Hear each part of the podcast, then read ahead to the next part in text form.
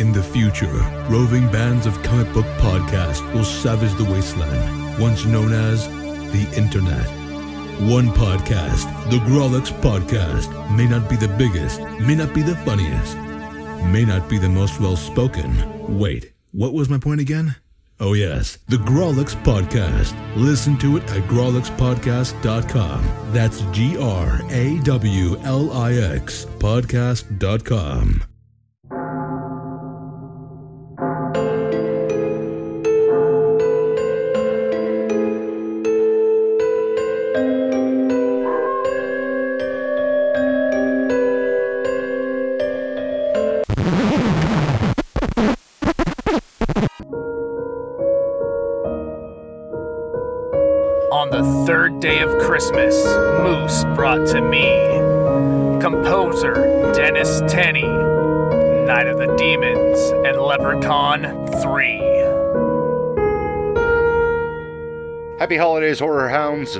welcome to Moose's 13 Horrifying Days of Christmas. I'm your host and gift giver, Moose. Your gift today is music. From Night of the Demons and many, many more, I give to you master musician, Mr. Dennis Tenney. Moose. How's it going? I'm going good. Good, good, good. Is this live, live, or is this being recorded? Recorded. Okay, good. Case I slip up. I have a face for recorded. Oh, ha! you got a face for radio. Who said that? I don't know. Sid Caesar or somebody. Yeah. Funny stuff. So, what do you generally talk about on these things? I mean, uh, you, you got do you like music and production and radio, and you, you talk to people from all over the place. I talk to anybody and everybody about horror and horror related accessories. Very cool. Very cool. In your case, I want to talk about your musical run because you have been composer and well you you've been attached musically to see I know at least off the top of my head two Leprechaun films. Plus, I believe you were composer on Night of the Demons. Yes, and Night of the Demons. 3. So I mean, and my company did all the post audio for Night of the Demons 2 and Night of the Demons 3. we're we're, talking some pretty decent music here. Yeah, I, I liked it. The, the I got on with the director very well, and that's the big one right there. You kind of you kind of figure out the director's attitudes and wants and likes and doesn't like and doesn't want. You get that out of the way early, then things run really really smooth. Well, I mean, in Night of the Demons, you kind of had most of your life to get used to the director. Oh yeah, right. Witchboard, Witchboard, and Night of the Demons, right? That were uh, both my brother's films, right? So that was a that was a different dynamic, you know, because it he was the boss, obviously, and uh, I was the composer. But uh, you know, I could also tell him you're being stupid, you know, which I could not say to Brian Trenchard No. Smith. You That's ridiculous. You don't want that. You know, I, I could ditch around that stuff. But we came we, very early on. We kind of like, I don't know, well, I, yeah, I said, what do you got for ideas here? You know, orchestral, big. No, no, more like circus from hell. So, oh, okay, we can do that. Did a lot of FM synthesis and detuned instruments, and and just even if it's just like one note, it's actually like detuned. So it's a, it's like a, a out of tune piano, and uh, it just it just grates on the human being's nervous system. Yeah. So you do that, you can just play like a C, ding, and it's like, oh my god, that sounds terrible. Good. I hope you're feeling really edgy right now because someone's about to, Angel's about to jump out at you. And I'd like you on the edge of your seat for that to happen when that happens. So that was a lot of fun to So, w- what kind of a musical background do you have? I mean, Uh, well, picked up the guitar when I was like 14, which is late for a player. Just started, you know, a gal from was in a guitar class at school, and I'd go over her. I didn't take it. I went over to her house, and she, and I didn't know at the time, but she had she was she let me play her dad's guitar, which I had no idea. It was it was an electric guitar, and she was just playing like you know. I think the first song I ever learned was uh, "Who'll Stop the Rain" by Creedence Clearwater Revival, and um, you know, I was playing this guitar, and then I finally got my own guitar. m- m- saved up my, my monies, and uh, bought a $85 Lyle, which I still have hanging in my bedroom right now, and learned on that. And then I, not soon after that, I was teaching her stuff because I just picked, I, it, I took to it very well. And I started playing on a, on Travis Air Force Base at the NCO Club when I was like 15, maybe 16. And you weren't supposed to be in there unless you were 18 and in uniform. And then you could drink. I couldn't drink, but my dad was hot shot in the Air Force and wink, wink, nod, nod. let him in, And let I him played in. the- yeah, yeah, yeah. Let, let him play, let him play. So I played with a friend of mine there, Mike, and we were making really good money because I don't know if you know anything about uh, divisions of the government. It's a use it or lose it, spend it or you don't get it again. So they were paying us like five hundred dollars a night, two kids, in like nineteen seventy three or four. I was making five hundred dollars on a weekend, and in for, for eight hours of work. And we started like at five, six, five to six, seven, eight, nine, five to nine, something like that. And then they'd have a real band come in after us and play because we were just a duet and we just set up and walk in with our little bitty PA system and a couple guitars and sit around and play Kumbaya and Paul Simon and Jackson Browne and John Denver and that kind of nonsense. Anyway, so I, I got pretty good at the finger picking. I got good. I'm a good picker, and I picked. I picked up an electric guitar and started learning on that, and pretty soon I was playing in rock and roll bands and recording, and went two years of college to get a AA. Got my AA degree and meant to go back, but got on the road and started making a living doing what I wanted to do anyway. So did that for many many years. Traveled the world, playing loud guitars. Then I think I hit 30, and I realized that I live on a bus. Uh, I've never owned a couch. Um, maybe I should look at doing something different. And I had already, I think I had already done. I'm broke for a while, did Witchboard, went back to playing club work, and then when I got Night of the Demons, I decided that that's what I'm going to be doing. And I set up my own music studio and did quite a few films. And then the, the Just for Music studio turned into a, you know, I think one of the films I was working on was, uh, probably a probably a Fred Olen Ray or a Jim Wynorski movie. And they said, "Can you do? Can you do the? Put, can you clean the dialogue up too?" I said, "Sure." I don't see why not. And I had an engineer friend. He basically wired the studio for me, and then he went to work for me, and he started cutting the, all the effects and cutting the dialogue and doing some music, and then that just grew into a big two uh, two stage mixing studio for for films. Did a lot of films there, a lot a lot of films. Isn't it interesting that by 30, the big uh, marker is I don't own a couch. Not a house. I don't own a car. It's I don't own a couch to call my own.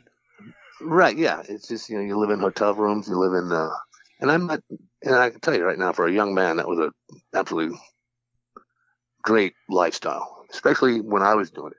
I have, I know younger people now who are playing clubs, but they're not making a living. You know, it's like uh, we would actually make a living. I didn't have a job.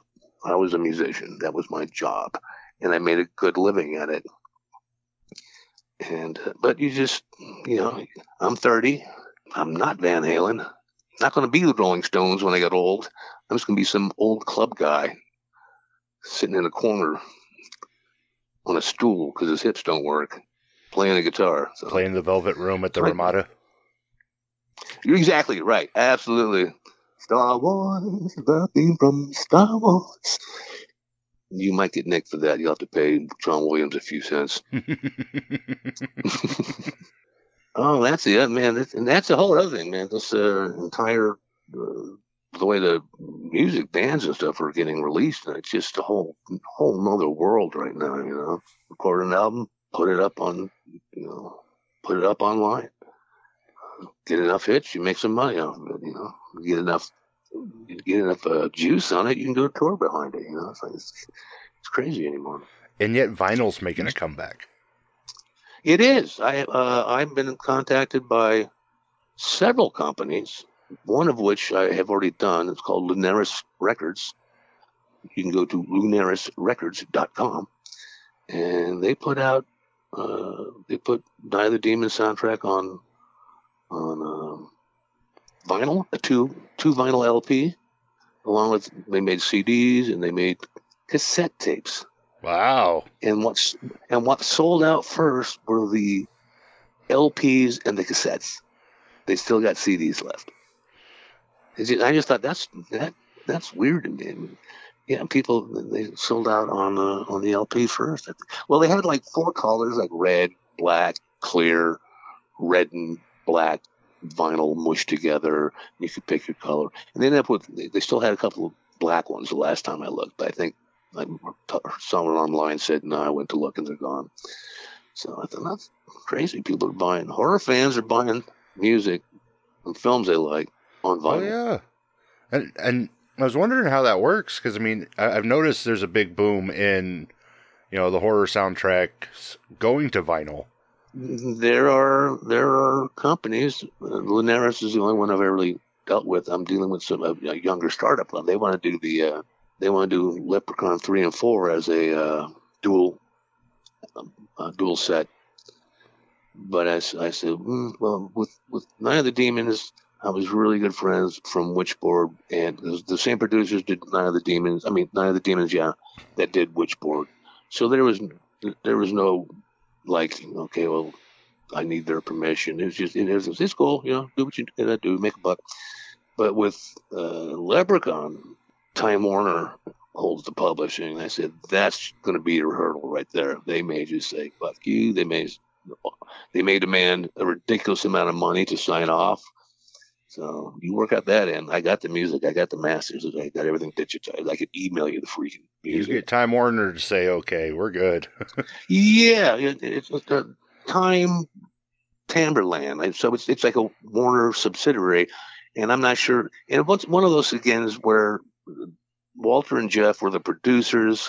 Walter was actually the executive producer on Witchboard, and when it came to Night of the Demons, uh, Walter was more of just uh, production uh, producer along with Jeff, and uh, and they they were basically making a movie for somebody else because they'd sold they pitched the idea and made the money.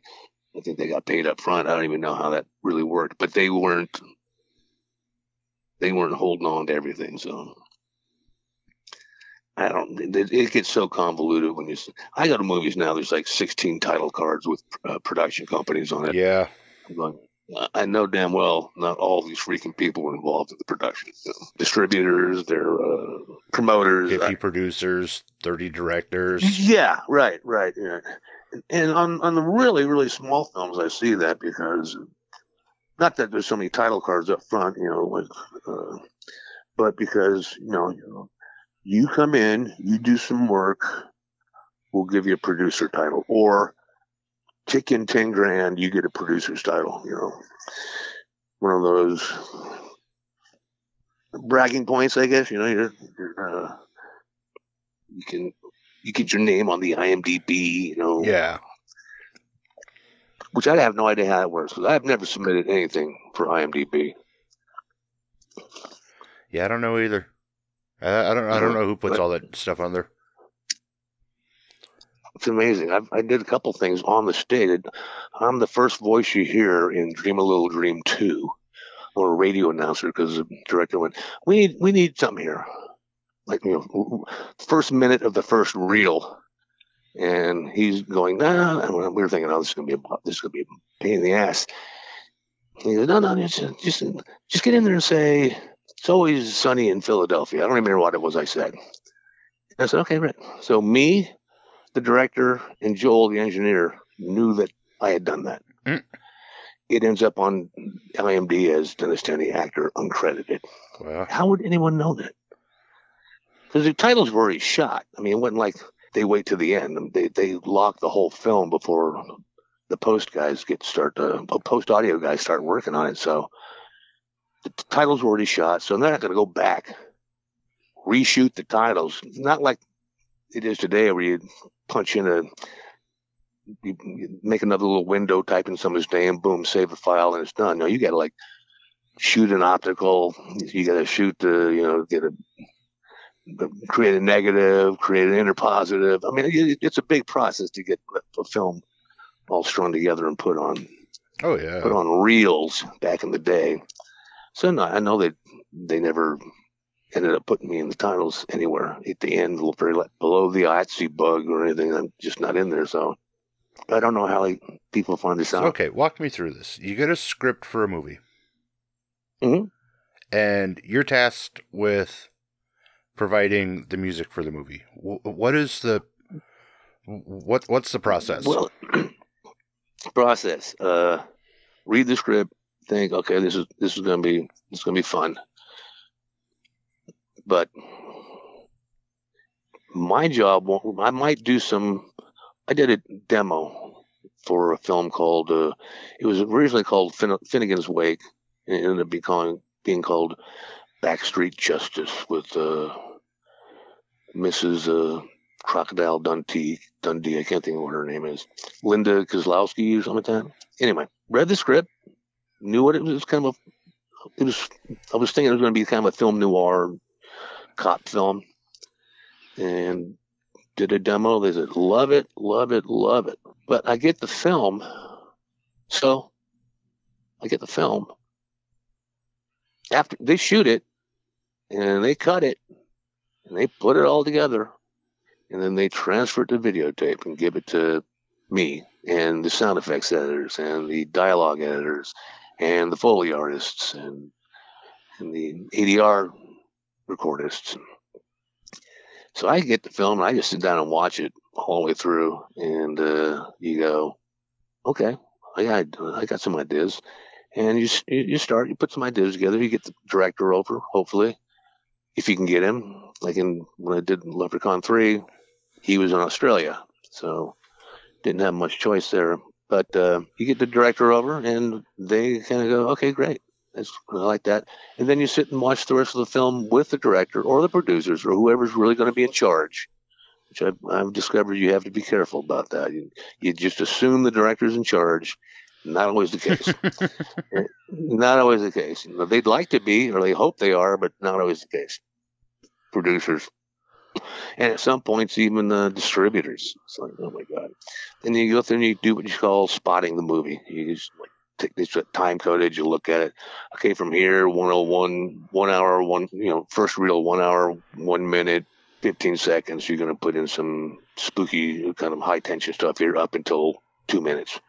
Mean, we need a little sting there. And you just walk through it and talk about it like that.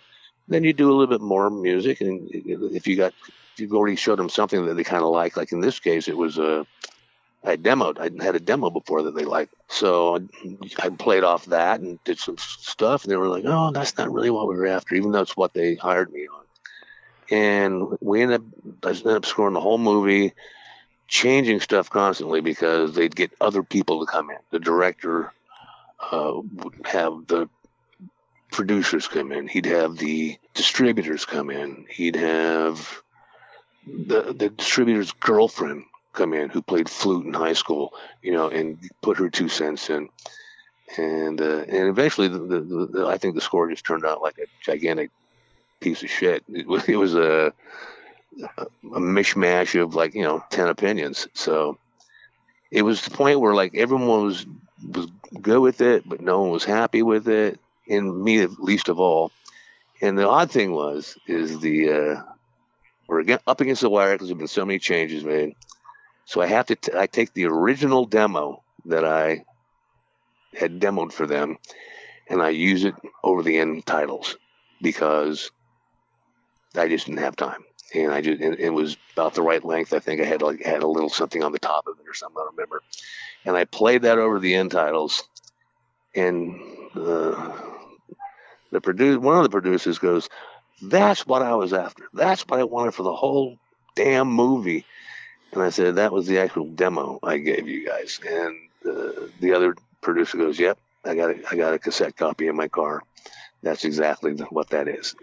So they, it was a real unsatisfying experience up until that point, where where Fred, the uh, the the uh, producer, was like, "Oh, this is what this is what the whole film should have been like," and I'm like, "Yeah, was kind of my thought too." Yeah, that that's a little late in the day for that. that, that, that was my plan. Yeah, that was that was. I found thought all our plan was on the same page. That's why I did the demo. So, not happy with the way that score turned out, but uh, felt vindicated at the end when they fell in love with the end title, which was actually the demo. So, bad film too. Great cast. That's always the thing that kills me. Hector Elizondo, Linda Kozlowski, Paul Sorvino. I mean, it was just a really good cast.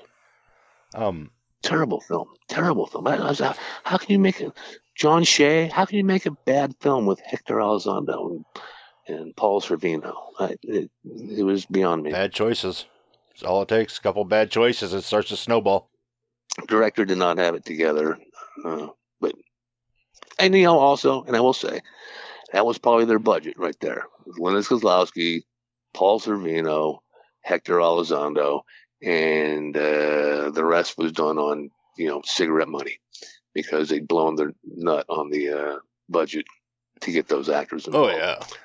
it was a it was live and learn. So that's how a journey goes. You sit down with the director. Hopefully, you, you go through it, you spot it, you talk about it, you you do a couple pieces for them, and then they generally go away.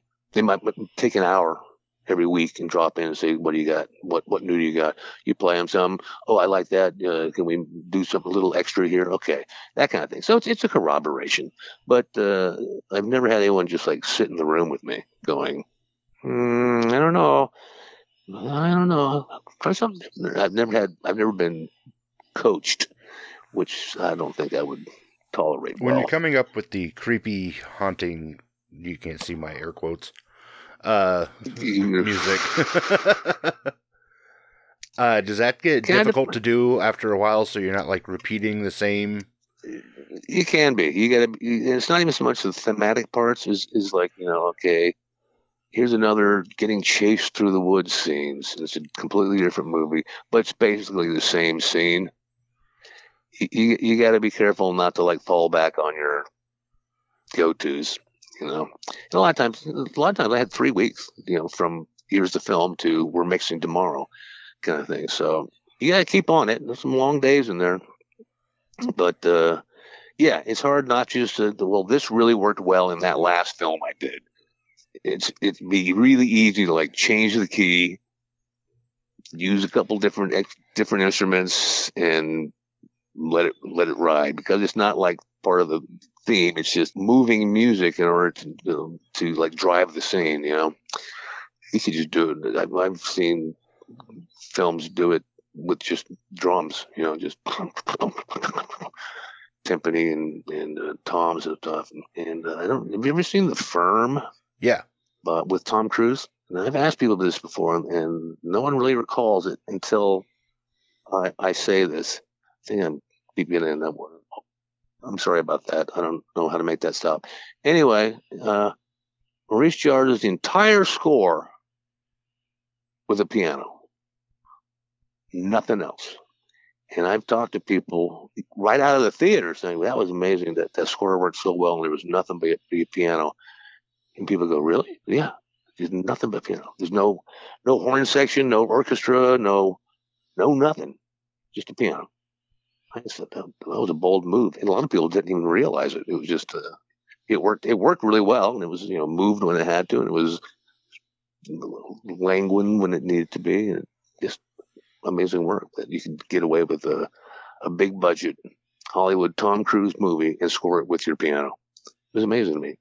Well, I mean, done right. It's Oh yeah, it was. Uh, it kept putting me in the mind of like silent silent movies, right? With the guy just plays the organ along with the pitch. with no uh, knock on uh, the guy's skill because it is by no means simple to play the piano. Keeping it Nope. simple sometimes is the best. Yeah, yeah, very much so. so I've I've I've discovered that I would overthink things on many occasions. You know, you know what? Oh yeah, we need this. Uh, remember, especially on which Witchboard when I was first starting, I really didn't know what the hell I was doing. He said, "No, no, no, nothing here, nothing here. Just right there when the knife hits the ground, just give me some violins that are, you know, minor second apart, kind of like that." And I said, "Okay," and I did. I said, "I, I didn't. I think he could have built up to that." And he said, "No, that's that's that's really really good. That's perfect. That's what that's what I want." I said, okay. And I wasn't sure, but he said when they were mixing the film, the guy that was working for the studio, but he was he was kind of like the gopher, right? You know, go get coffee, and, and he's walking in with a cup full of uh, the tray full of cups, and he's not even looking at the screen. All he hears is the ring, and he jumps and drops his shit everywhere. And my brother looks at the uh, sound effects editor and the, and the producer and the editor and goes, "See, told you that's gonna work. That's gonna work real good." They're like, "Okay, yeah." But yeah, I mean, Sometimes I'm, you can you can definitely overthink things. oh yeah, and you know, and a lot of times it's this the simple the the, simple sounds on the face that Mm. have the longest lasting effects on you. I mean, look at Jaws. Look at played Halloween. More, I played more. ch- I played more cello than cello players. Absolutely. You know, Halloween, uh, Jaws. Uh, uh, Nightmare, uh, Nightmare on Elm Street. They all have very simple uh, on, Yeah. on the face. Th their, their themes are very simple. yeah, were those? Uh, you know, one of those a John Carpenter movie? Uh, Which one? see, I know H- Halloween was Carpenter. Um, Yeah. See, he scores his own movies. and yeah, it's he, he keeps it at least. It's like I, I haven't seen the breakdown, but at least on the face, it, it's a very simple sounding Yeah. theme. You know, I mean, just that da da da da da da da da da. You know, and then with Jaws, it's da da da da. I mean, and it Mhm. sticks with you and it, it draws you It- in. it- man, that uh, Jaws stuck with me. Once again, though, that's brilliant. Brilliant scoring, for sure. John Williams, probably one of the best there ever was. Uh, and, uh, but he had that cut of that film to work with. I mean, it was an amazing film. Sometimes you're, uh, sometimes you get a winner, you know. Like of the Demons, that was pretty easy to score because they just said, just make it unlistenable. Said, oh, okay. just, so- just so just so everyone's on edge all the time, you know. And I don't know why people, other than the theme at the beginning, which was the last thing I wrote because they were working on that. You, you remember Night of the Demons, the, uh, the it's kind of an animated uh, intro, House on the Hill, Yeah, Night of the Demons, spooks flying by through a graveyard, all very surreal and uh, almost cartoonish, but uh, animated. And it took them a long time to put that piece together. So they, we were already working on the uh, audio of the film, and uh, that showed up last. So that was the last piece I wrote. And that was a bitch because they didn't. The people who were putting the video together didn't write it for any particular, didn't create it for any particular tempo.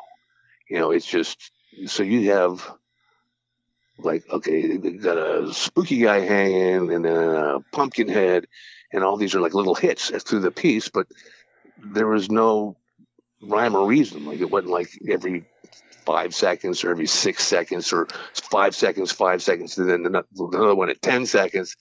It was just kind of randomly put together so it looked cool, which was cool. But it was a bitch to score, man, because it's like, okay, I gotta, yeah, I gotta turn, I gotta close close this down two clicks uh, per beat for like four beats, so that the next hit happens at the right time, and then I gotta like play a bar of six four in order to get to the next spot where I want to hit. It was just a pain in the butt, but it turned out nice. And I, I can listen to that thing. Almost every other cue in the film, just like it's just it's like someone tuned that thing. It sounds terrible, but it did what it was supposed to do. I say it, it works. It makes it that that, that like gritty, Yeah. Yeah, just like mm, just yeah, and like nails on a a great- chalkboard. Yes, exactly, exactly. Yeah, and, and they had a great set. The the old house it's supposed to take place in Melanora, but it was like right in the middle of Watts, right, you know, on a crowded block. They had trouble with the car horns outside and you know, all kinds of crap. So Headed to the score. You have your own horn section. that exactly. I've never been asked to do that, but I, that's that's a good thing to keep in mind. You know, I uh, uh, I've I've had to play music in a mix way louder than I would like to because it's a western, and you can faintly hear that airplane in the background. Yeah, to going over. Just like okay, well, we're gonna play the music a little louder than we would because kind of kind of got to drown that out a little bit. Yeah, post post production is just fixing shit. That's basically what our job was. Do you have a personal preference when you're setting it up, uh, like pre jump scare? Do you like to do the music swell up to the jump scare, or just kind of play it out, let the scare happen, well, and then it, it really kind of depends. Like I said, I argued with my brother that we should like build tension before this one sting happens. He's like, nope, just it's just no one's going to see this coming. Don't want to. He didn't want to like let anyone know that something spooky was going to happen. And I thought, okay. And we went, and me and my brother and Jim Quinn, who was a, also a childhood friend of ours who plays Floyd in Witchboard, gets crushed by some sheetrock.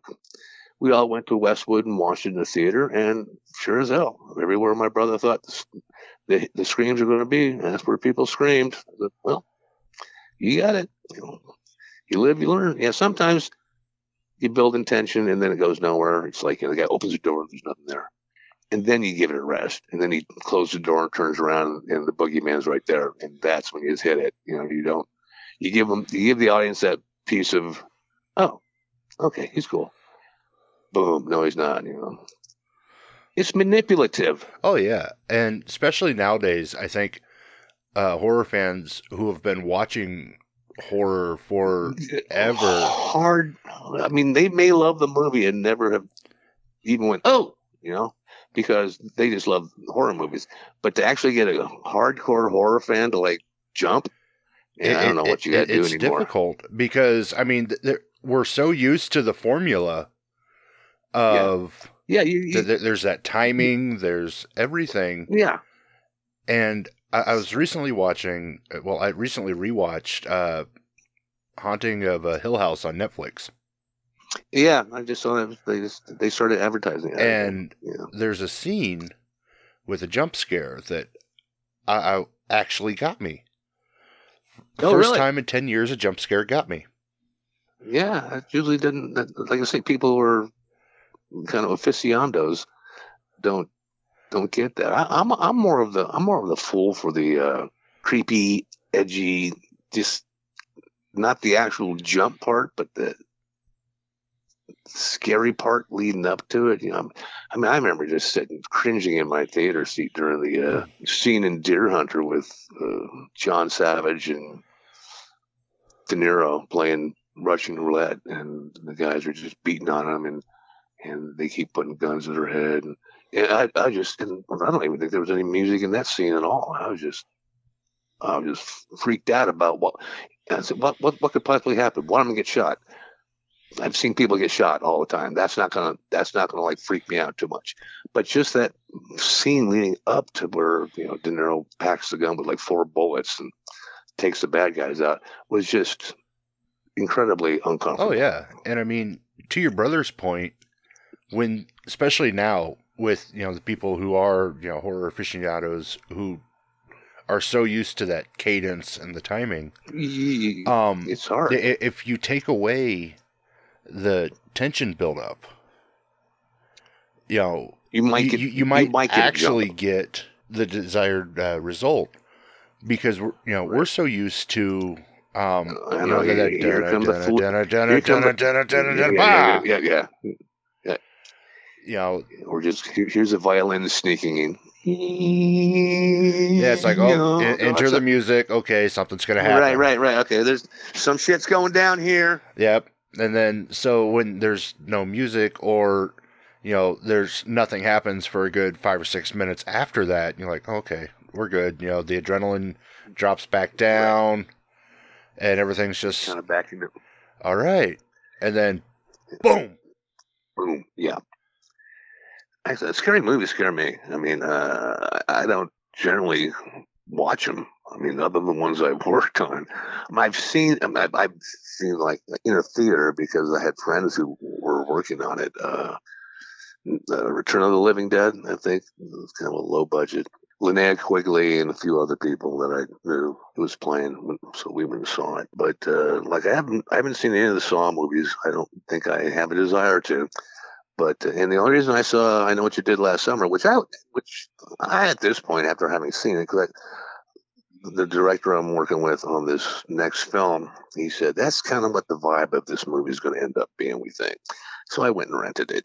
It was a good film, but it was not. I didn't think it was a horror film. It, it didn't get didn't get the kind of. Uh, I think it got way more hype as a horror movie than it was just as kind of a murder mystery kind of spooky thing. You know, but I, I, don't, I don't go out of my way to like. Uh, I think I've seen Pumpkinhead. I saw the original Nightmare on Elm Street, just and I, I thought that was fantastic. Just the, especially back in the day. I don't know why. Why is this? And you tell me if this is true. You're a real horror aficionado. Why do practical effects, as I say, effects they shoot on set, way more horrifying than CGI? I don't know, but I have a very deep love for you- hor- you- uh, practical effects. Yeah, but do you agree with Yes. that? I don't know why that is. I, I, I no very much good- love the practical effects. Yeah, me too. And and I, my only theory is that no matter how good CGI is at this point, still something a little cartoonish about it. Whereas you got a, a big head exploding, and it's not, and it's just even if it's just a like a trauma uh, watermelon in a hoodie getting run over and exploding, it's just way more visceral. I I say don't it just looks brutal.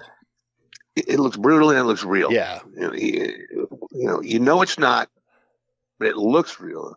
And CGI, I have a perfect example there. Uh, uh, like, uh, Linnea Quigley in Night of the Demons, she has a, does a little dance with her lipstick and she swirls around her breast and then she slips the lipstick into her nipple and it disappears into her chest for absolutely no reason. I mean, it doesn't move the story forward or anything but just because. it's Linnea Quigley, and she's got great tits. So they actually just cast uh, Steve Johnson, the, the effects guy, casted uh, a mold of, of her actual naked torso. And then they just put her in some kind of tight wrap so her boobies didn't stick out too much.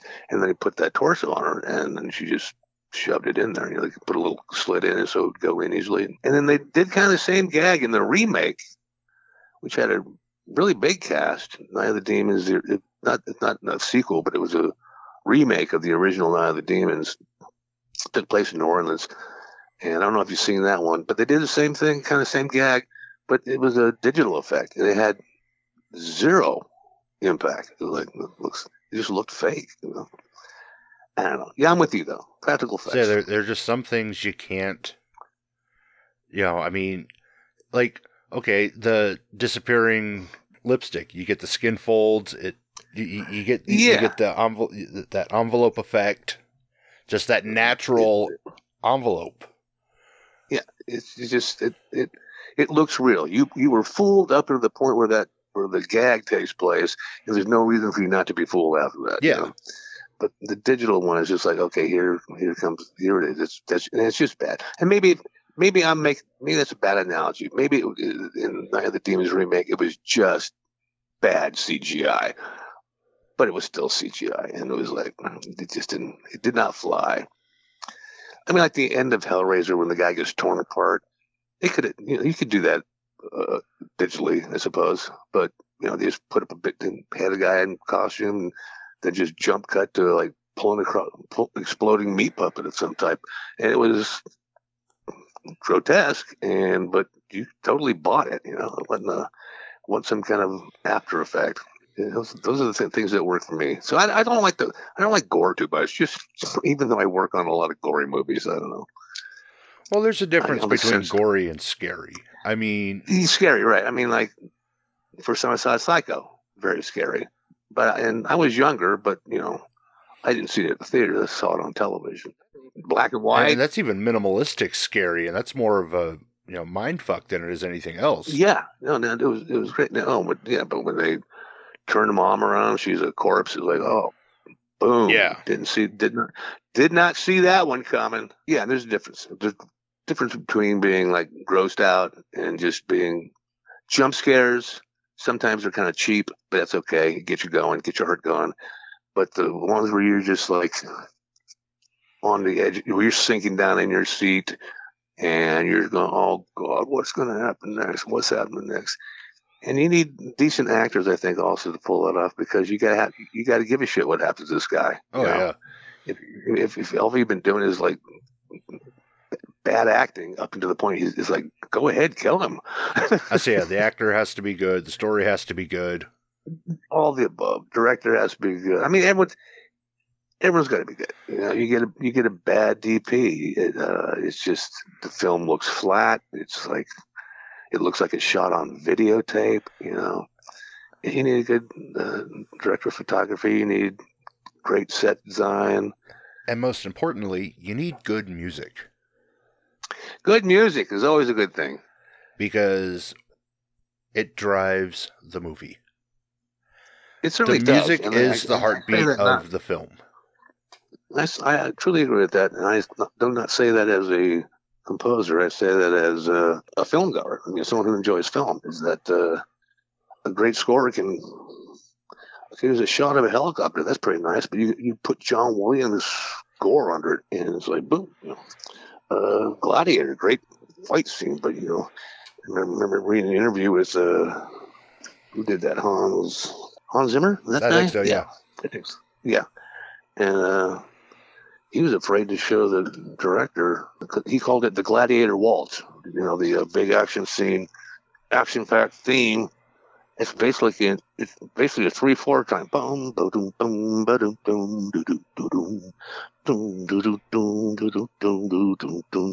He said, it's a waltz, it's a waltz theme, and he thought everyone was just going to hate it. He said, I liked it, but I just didn't think it would fly.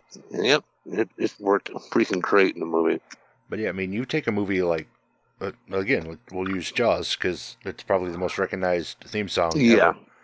You pull that music out, you just have a big you- shark. Yeah, a big stupid looking shark at that. Towards the end, and I, and I and guess it, I it read goes that back to music can you know help intensify and save a she- save a scene Mhm. because towards the end of the movie the the shark alone would not have sold the movie Mm-mm. now you put Yep. that score behind it and you, you you build that sense of fear so it doesn't oh, matter Oh, yeah, what that damn might- shark looks like It doesn't, and it didn't, and I, I think they that was not by choice on Spielberg's part. The the big shark Bruce, I think they called Yeah. it, kept malfunctioning. So they just have, and I think it works so much better. Just they just take the camera and float it underwater, and, and just you just be you'd be viewing from the shark's perspective, and and and you and that's all you had all you had to hear was boom, and you went, oh, Bruce is here. Yeah, that movie scared me to death. I tell you, I tell you, one of my favorite experiences with in the movie theater. We were, my brother was uh, in USC. Jaws came out. I was down vis- visiting, and we had another friend who ran the theater at uh, University Village. And it was like 110 degrees outside, and he said, "Well, I'll get you into the theater. We're playing Jaws." And we said we'd seen it. He said, "But it's, you know, it's 70 degrees inside. You know, you get air conditioning. Just just come for the air conditioning. And it was a mostly black neighborhood, Watts, and watching a horror movie with a completely black audience is so freaking entertaining. They are so interactive. It was just weird. I mean, stuff you would never, you know, you couldn't you couldn't behave that way at in Westwood. But uh, it was just amazing. She's going down the water. Don't go in the water people just screaming at the screen. It was like a Rocky Horror Show. It was fantastic. oh yeah Fantastic. I got to play in a revival of the Rocky Horror Show. It was kind of fun. At a bowling alley in Burbank. more about that hold on That was weird. It was a it was a local troupe and uh and my girlfriend or wife, I don't know if I, I don't think I was married to her yet. My first wife. Uh, she knew the director and they said they're putting the, they, and they didn't have a lot of money. So they're they had a, a really solid keyboard player who would be playing the bass parts and the key parts and they had a drummer and they had me. And, and then we played the score and it was a lot of fun to do and uh, a lot of fun to play. I tell you all those uh, all those uh, crazy songs, and then the outro when they're all heading back to the ship or whatever they were doing. It kind of goes into some kind of Pink Floyd kind of uh, dirge. You know, I just I just blew the place up with that one. it was fun. a lot of fun. And and since then, I'd seen the guy who played uh, Frank-N-Furter all over television. He's become very popular. Uh, can't think of his name. Saved my life. Very popular uh, character actor. See him on Law and Order all the time, and uh, you know SVU and, and uh, CSI and all that kind of stuff. Kind of a creepy looking dude. Maybe that's why he gets to he works a lot. nice man, but just kind of creepy looking, you know. Which I, I guess in, in Hollywood can be a out in the real world. You think I don't want to look creepy, but working in Hollywood. We need the creepy guy. Get that get that guy from the Rocky Horror Show. Get that creepy guy. Get the guy that And- hung and- out in the and bowling and alley. and you- yeah, yeah, yeah, yeah, yeah. Yeah, it's it's amazing. It's, uh, and then I, my friend Jim Quinn, who was acted in uh, Witchboard, he's had some roles over the years, and he's done some commercial stuff. But he didn't really start working good until like ten years ago when he turned fifty. You know, he, he just really grew into that look. You know, he, kind of like Tom Skerritt. You know, Tom Skerritt as a kid was kind of dorky looking, but he grew in. He his acting career started very late. What are you gonna do? Try all try all you can, but you just may not get the parts until you uh till you hit a certain age. Until you hit that age and that look that people are Mhm. looking for. Mm-hmm. For a lot of actors talk that way. I don't remember. I can't think of his name either. Got a terrible memory.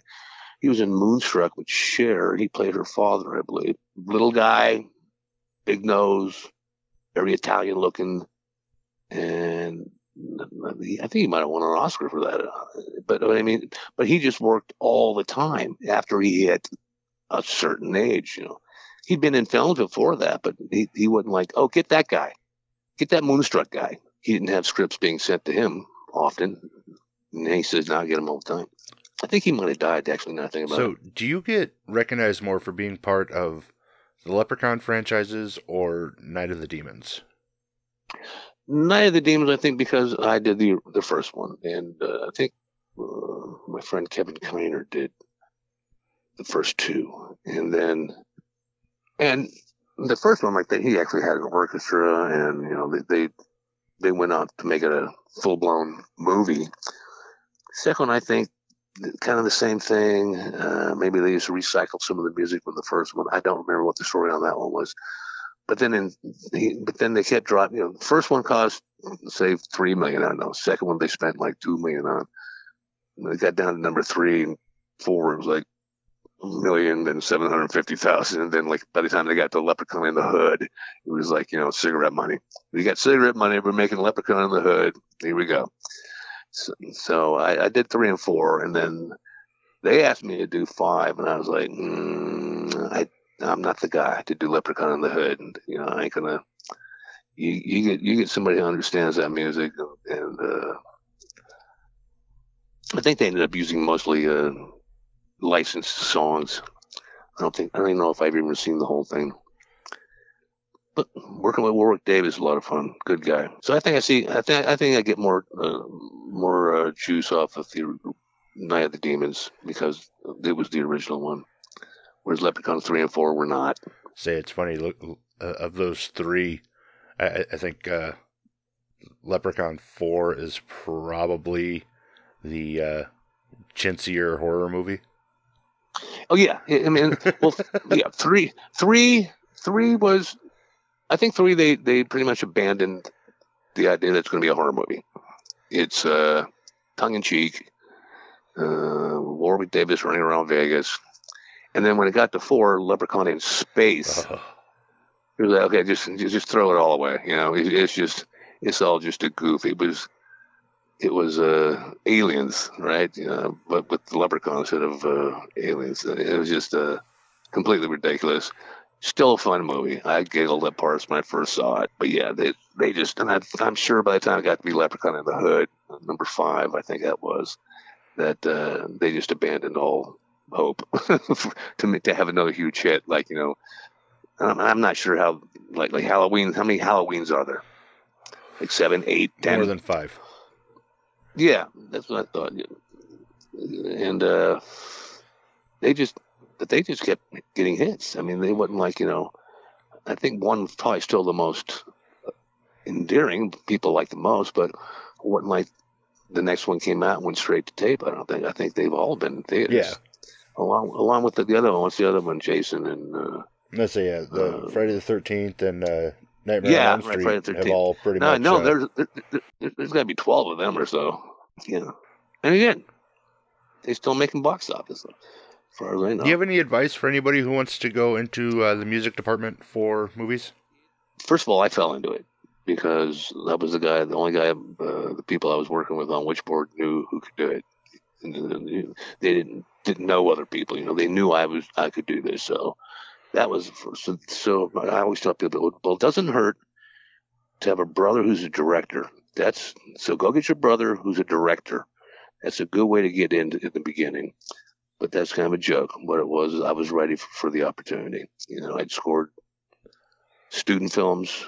So go to college. Go out to the college. Say, I'm I'm I'm on to score films. Uh, can I write some original music for one of your motion pictures? Matter of fact, I wrote music for my brother's uh, high uh, high school, college thesis, a film called The Book of Joe, and uh, it won an Emmy. So I. I didn't win an Emmy, but the film I worked on won an Emmy. So, so I mean, I said, well, I've worked on Emmy award-winning productions. You know, you know one one of them one yes and i also worked on dinosaur island yes i did that too i didn't score it but i worked on it I was part of the process. Damn it! it was i was learning yeah mm. Got to be great friends with jim Wynorski and Fred Olen Ray over the years because once again they knew i could get it done you know they, and jim jim had his uh, his boy chuck Cirino i think scored i think jim's made like we got to made at least 50 films or something like that i think Chuck scored like 45 of them. We got to know those guys pretty good. They're funny cats. But yeah, uh, other than that, I don't know. It, you know, why? Because it's a whole different world now. Whole like uh, I got called. Well, I actually approached this uh, director. He was crowdfunding, and I, and I saw that Cathy Podewell, who's the star of Night of the Demons, played Judy, the, the girl in the uh, Alice in Wonderland outfit. She did that movie, then did four seasons of Dallas as J.R. Ewing's wife, new wife, and then got married, started having kids, and quit the business for 20 years, 25 years, Hmm. maybe more than that. And then I just I was reading through this, you know, this, this GoFundMe page, and it said Cathy Podewell coming out of retirement to do this film. I was like, oh, wow. She, you know, she raised her kids, got them all into school, all, all into college. Said, I'm going back, and so she's back doing films. And uh, so I said, if you if you can use my name to help crowdfund, raise money, please do. I said, you don't have to hire me. You can just tell people that I'm I'm considering doing it, and uh, I'm going to do it, and whatever. We we got no contract or anything like that, so. But uh, that'd be my opinion too. Just reach out to people doing GoFundmes and saying, "Do you need original music? Uh, I I have some. Have a demo. Have a demo ready. You know, score a film that's already been scored. Go back and score an old film that just didn't. You know, old old. I did 36 old John Wayne movies. They colorized them. We redid all the sound effects. They looped everybody's voice, including John Wayne's. And we wrote music for like, God, there's 25, 26 of them. You know, and they were just like one hour films, right? They were like, uh, uh, I don't know what they were. They're like an added feature on a, on a double feature. And, and John Wayne for, you know, like maybe not an hour. They might have been like 40 minutes or something like that. I got a lot of them. And, and then I was trying, we wanted to do this uh, movie, The Law at Randado, and we just used that as demo. All, all these John, all John Wayne films. Of course, we had we had a synclavier at our uh, disposal at that point. And it was a monster instrument. But yeah, I don't know. I don't know how you do it anymore, other than just do it. You know, get a hold of people on online saying, "Do you have a composer signed signed up yet? Can I send you a reel?" And then that, that's how you do it. I mean, uh, Witchboard did well, and then Night of the Demons did really well as far as uh, buzz. You know, it never got released nationally. It was just like Chicago, New York, a couple other cities, I think, and did huge per screen. So it didn't make a shitload of money because they didn't have it in like 3,000 theaters. It was in like six theaters. But what they averaged per screen would have made, had they made enough prints to show it all over the country, film would have grossed huge amounts of money. Nice. Just to, yeah, just per screen. You know, people it. Go home, tell your friend, you got to see this damn thing. And they advertise it pretty heavily in those cities. So it also helped me that, uh, like I say, that to to keep moving in in my scoring career was that those films did really well. Yeah. So yeah. So you know, I was lucky to get on uh, films that did well because you, you know you can have a great score in a film that's just not very good and no one goes and sees it. You just spent you know six weeks of your life for for whatever they paid you, you know, which I've done occasions. Do you have any upcoming projects coming out over the next year or so? Uh, yeah, and uh, like I said, uh, working with this uh, film called Reunion from Hell because Cathy Podewell, my gal from Night of the Demons, was in it. She, I think they just wrapped, so it's, it's called uh, Reunion from Hell. I'm not sure what they shot it in Alabama. I'm not sure what. I mean, I've read the script. It's a good script. It's a horror film. You know, it's more of a slasher movie than a monster movie. But uh, it's got some weird, weird, uh, not weird. It's got some different takes. So I don't know how they're going to advertise it. I don't know if they're going to enter it in fest- festivals or Nice. what. I just know that I, I just got a messenger today saying we've wrapped. So, and that's principle. I'm sure. I'm sure they got pickups and reshoots, maybe even. So we'll see. Of course, today I think you have a better idea when you wrap because everything's shot on HD, and so it's not like you have to wait for the dailies to go off to the lab, get transferred, go to screening room, watch what you have.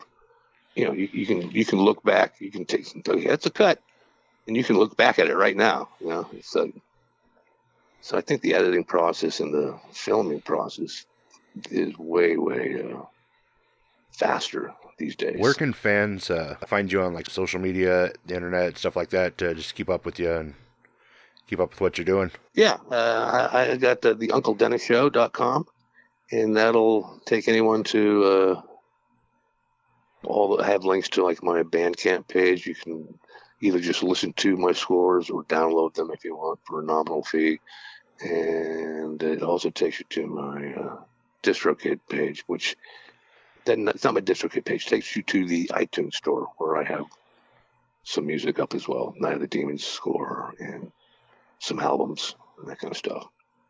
But if you go to Uncle Den, the UncleDennisShow.com, that's the UncleDennisShow.com, uh, you can find links to everything there. Nice. And I'll make sure I have that link in the episode description so it's easy to find. That's fantastic. Well, I appreciate that. And uh, The Reunion from Hell is the name of the film. Oh, how about this? I've given up on even saying that anymore. Is the working title of the film. you know, 'Cause I worked on, I, I scored a film called Finnegan's Wake, and it came out as uh, Backstreet Justice. I scored a film called The Law Randado, and it was called Border Shootout when it came out. You know, so was like, okay. But anyway, the working title is uh, The Reunion from Hell. I think they even have a website or some kind of page Well, I look forward to that. Yeah, I'm hoping, I'm hoping it turned out well. I'm, I'm hoping it's uh, something I can get involved with. So we'll see. Listeners, you know where to find him. You can find me and other great podcasters over at electronicmediacollective.com. Yeah, I got. I, I think I even have that uh, saved somewhere, in maybe even this device I'm talking to you with, my phone. Or look me up on Twitter at uh, Moose Media Inc. But yeah, Dennis, it's been fun uh, chatting with you today. Well, thank you so much for having me there, Moose. And uh, listeners, until next time, mash on. Bye bye.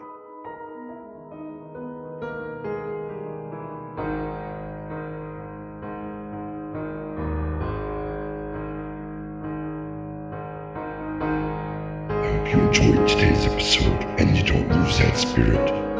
Come back tomorrow for another of Moose's 13 horrifying days of Christmas. Or Krampus will come for your soul.